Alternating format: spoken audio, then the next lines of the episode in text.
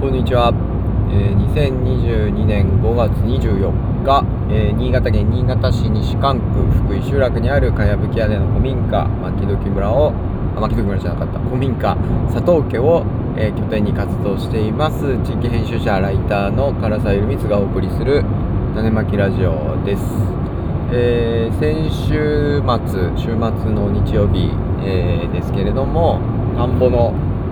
除草作業をしていました。で今週末からはですねえーと、その前の週はまではあのチェーン除草といってですね、えーと、塩ビのパイプ3メートルないか2メートルちょっとぐらいの幅の、えー、ものにですねあのチェーン鎖をですね、えー、何20センチぐらいに切った鎖をですねこうだらだらとつなげてぶら下げたのれんのようにこうぶら下げた、あのチェーン除草機というもの、まあえー、で草取りをしてたんですけれども、えーと、ちょっともう稲の苗がね、えーと、あっという間にもう大きくなってきましてですね今度そういう、えーと、パイプで潰してしまうと稲の葉っぱがですね折れてしまったりするような状況になってきましたので、えー、今回からですね、えー、中高除草機とかですね。あとあるいは田車と呼ばれる、えー、除草するですね。あの器具農機具を使って農作業してきあの除草作業をしてきました。で、えー、田んぼのね上間っていってあの苗と苗が植えている、えー、ものの間をですねあのその田車を走らせてですねそこにはこう爪、えっと、タイヤ回転する、まあ、爪のようなものがですね2つついておりまして、まあ、それが、えー、田んぼの地面をですねその爪の回る爪がですねかきや引っかき上げることで、まあ、雑草が抜けたりとかですね、えーと、泥をですねまあ、地面をひっくり返して、えー、雑草を取るのとですねあと稲の根根元にこう酸素をね空気を送り込む。であの田んぼに溜まってるガスを抜くというね作用をしてくれるものになります。でこの前は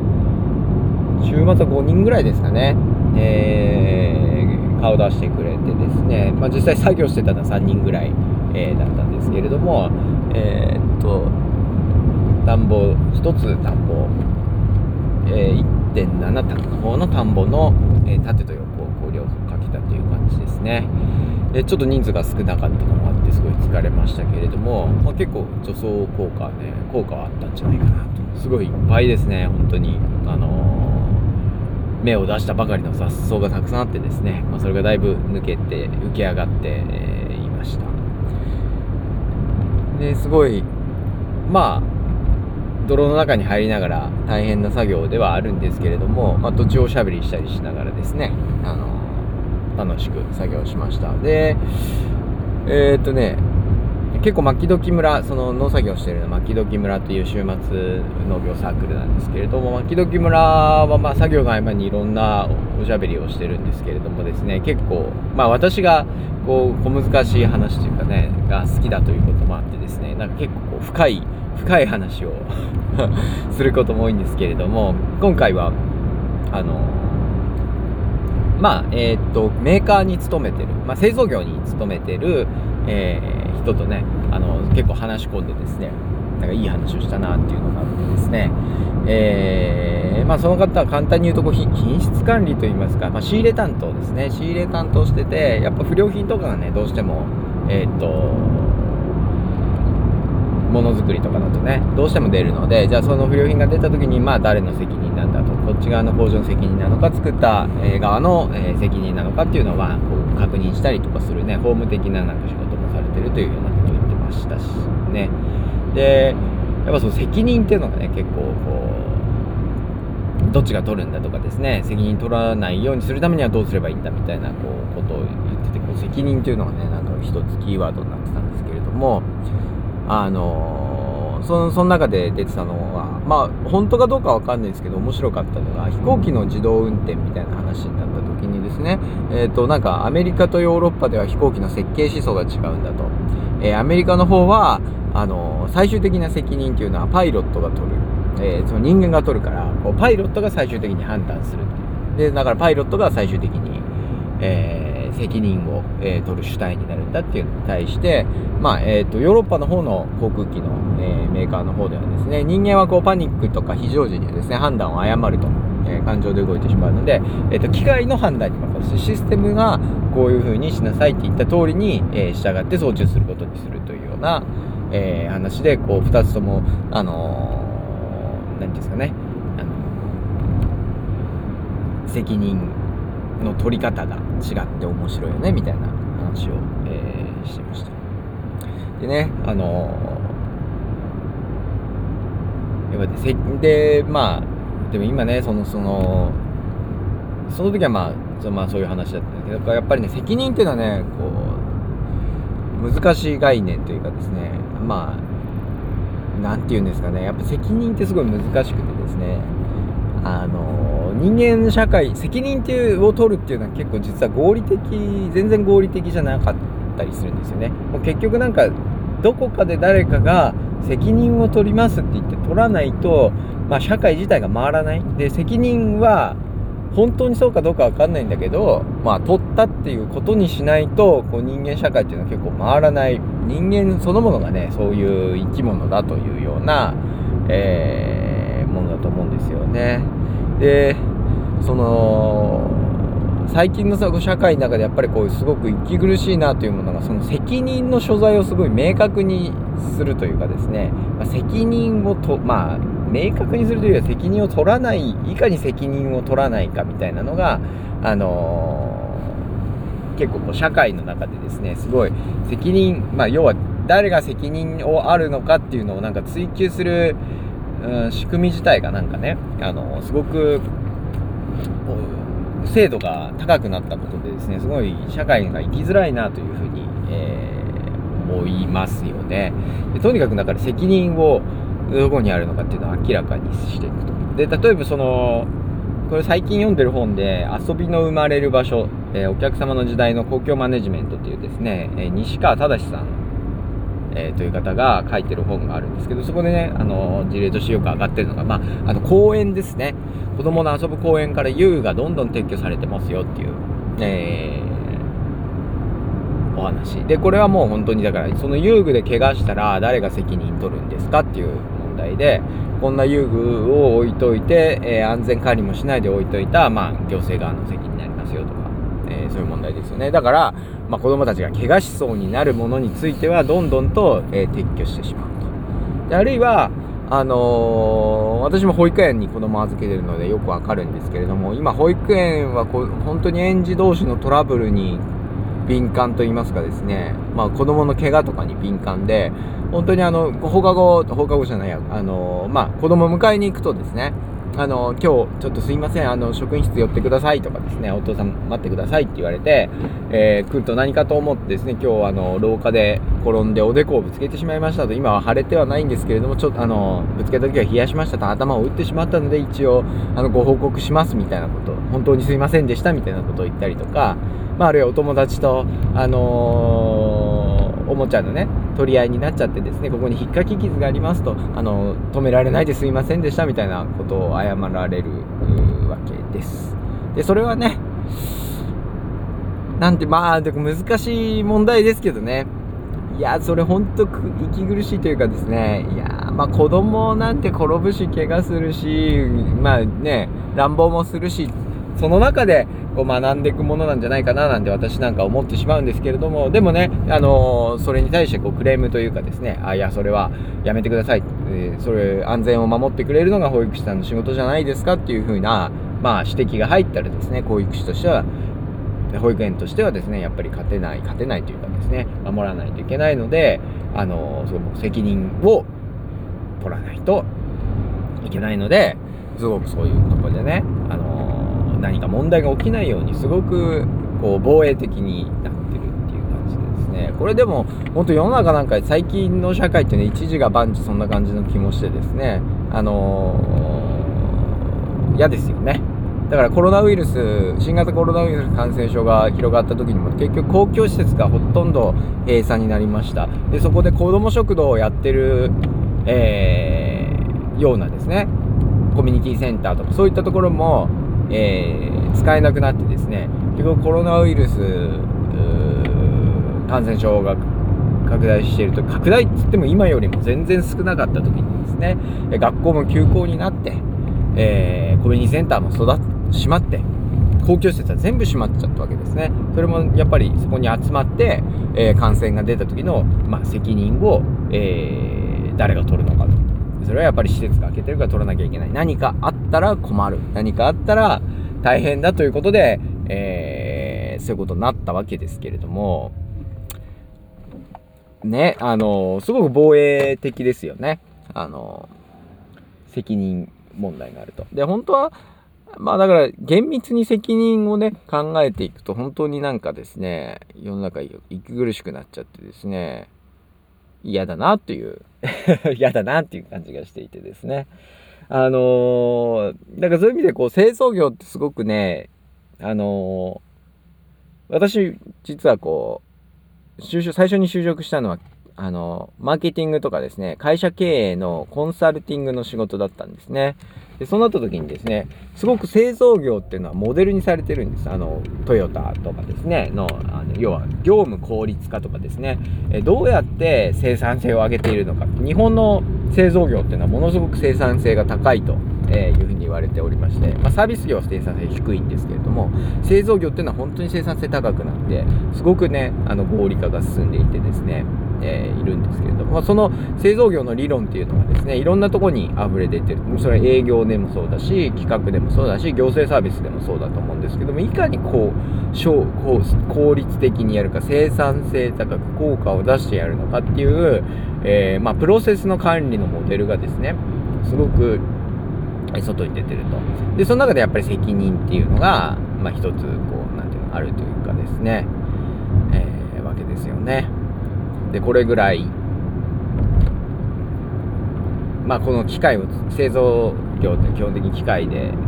中心にねあの製造する。人間がね手仕事でやるというよりは機械のオペレーションを人間がオペレーターを人間がやって機械がまあ基本的には作っていくことが今今や多いわけですけれども、えー、そうなるとね1日に何個作れますと、うん、だから1週間でこれこれぐらい作れますと。で、それに人数がどれぐらいかかるから、まあ、生産費はこれくらいですよとかですね、えー、毎日これぐらいのペースでやっていけば3ヶ月後に全部納品できますとかですね、そういうのが、まあ、計算しやすい、えー、産業ではあるわけですよね。で、その牧時村のこう田んぼの除草作業をしてて思思ったっていうかですね、まあ、その時にこう話題にしてたのがですね、その製造業的な製造量。まあ例えば工場のね労働者としてあの工場のね工員として働くとなるとですねあのー、基本的に作業まあその機械っていうのは例えば午前中は生産台数が少ないけど午後1時ぐらいは1時2時の間はすごい生産できて、えー、その後またちょっと生産量が落ちるとかそういう機械には何て言うんですかねバイオリズム的な生産量のあの増減とかはないんですよね。でもその私たちはね田んぼで農作業してると手押しの除草中古除草機でやってるとですね、まあ、疲れた時はペースが落ちてくるしなんか途中おしゃべりがなんか弾んでですね手が止まってしまう時もあるし、えー、かなんかすごいちょっとリズムに乗ってですねものすごいスピードでやる時もあるっていうですねこう作業をのやってることにこうなんていうの作業スピードにこうムラがすごいあるんですよ。ででも製造業がで仕事をするとなるとそのムラはなくするよねと。8時間作業するんだったら基本的にその作業時間は全くほぼ同じペースで、え、作業ができるようにと。その作業ができるように休憩時間これぐらい必要とかですね。こう全てがこう標準化されてしまうんですよね。でも実際の人間っていうのはもっと怠惰というかですね。なんかすごい気分が乗る時もあれば乗らない時もある。それはなんでその日によっても違うしあるいはその時間によっても違いますよね。そのなんかご飯食べた時ちょっと眠かったらやっぱり注意力散漫になってなんかねなるし気温が暑すぎればちょっと効率が落ちるたりあるいは逆に元気になったりするのかもしれないしっていうので本当は人間の中にもすごいこういろんなばらつきがあるんですけれどもそれをねすごく標準化して、えー、基準を作ってですね基準通りにやるっていうのがうんまあ製造業の要は生産性が上がっていった、まあ、一つの秘訣の部分だとは思うんですけれども、まあ、それがね本当に今やもう製造業だけじゃなくて社会全体に出てしまってですねもう大変です もう大変っていう感じでなんか嫌だなというふうに思ってます。な何の話でしたっけ？ねでそうやっぱ責任問題は本当大変だなと思って。でもやっぱりそれも責任っていうのもすごく何て言うのかな。うん。やっぱりなんか一定以上多くの人を対象にするとそういった責任っていうのが本当に何て言うんですかね。抽象化してわけが分かんなくなっちゃうんですね。で牧時村みたいにですね自分たちでまあその年取れるかどれぐらい取れるかわからないけれどもみんなで楽しくやって取れた分からあのみんなで分け合いましょうというような感じにしてるとじゃあ取れなかった時の責任とかは言わないよね。あのまあまあ取れなかったら取れなかったって仕方がないよねみたいな。まあ何て言うんですかね。こう明確な責任を突きつけないというかですね。まあまあまあみたいな関係性があるわけですよね。で私たちのお米もあの出荷するわけではないので自分割と,、えっと自分たちの仲間内で、えー、配ったりとかですね、まあ、ちょっと身の回りの人に売るぐらいでそのお店にしっかり並べて売るようなことはしないのでつまり品質な例えば、うんと、お米っていうのはねカメムシにこうお米ができる時に吸われちゃうとですねちょっと反転米といってちょっと黒いお米がでできちゃうんですね。色がついたお米。でもまあ味は変わらないんだけれども、まあ、それだと見栄えが悪いということで今よあのー市場というかですね一般に売られてるお米ではその黒い点があるとですねもうすごく、えー、値段の安い米になってしまう。2等米とかですね3等米って言ってですねあの要は一番高い値段でお米買ってもらえなくなっちゃうんですね。でまあだからすごくカメムシのね、えー、予防としてねこう殺虫剤撒いたりとかっていうのはすごい多いんですけれども、まあ、やっぱりそれもこれも結局白いご飯じゃなきゃなんとなく許せないみたいなねあのぼやんとしたものでですね。でも牧時村とかはその殺虫剤使ってないのであの混ざるわけですよね。で混ざった時にこのその黒いお米が混ざってるんだけどっていうことでどうしてくれるのみたいな責任とまあ賠償というかですねあの保証を求めるような感じになってしまうとそれはまあ厳しいなっていう気がするんですけれども結局でも信頼関係があるというか顔の見える関係があるとその責任を何て言うんですかねしっかり取らなくてもいいというかですね。ままあまあまあ何て言うんですかね。許容できる部分が多いと思うんですね。でこう最初にあの西川忠さんの本の話で子供の例も出したけど子供もそうでやっぱり保育園で第三者である、えー、保育士さんが預かってるとまあいろいろねこう細かいところまで責任みたいなのがあるけれどもこれが例えば自分の親に預けるおじいちゃんおばあちゃんに預けるってなるとその辺のこう何て言うんですかね責任の度合いっていうのはすごく軽くなるし、まあ、あるいはま友達の子供を預かるというのもそうなんだけれどもあの結局人間関係人間と人間の関係性が近ければ近いほど何て言うんですかその責任はお互いにシェアするものでこう誰かに押し付けるものじゃなくなってくると思うんですよね。でその責任をシェアできるってのはやっぱり人と人との信頼関係とかですね、えー、距離感ですよね、えー、が大事でですね。まあ、それが遠ければ遠いほどすごい何でもかんでも責任を、えー、取らされる、えー、ということですね。で本当に今生きてるともう本当責任を取らされるというかですね責任がどこにあるのかというか本当厳しい社会ですよ。コンビニでもだってきっとすごいな並ばされてたら怒る人がいたりするわけですよね。えー、だったりとかですね。まあまあまあみたいなものがなくなってきている、えー、社会だなみたいな気がしてます。でまあその中でですねこうそうじゃない人間関係というかですね、えー、信頼関係。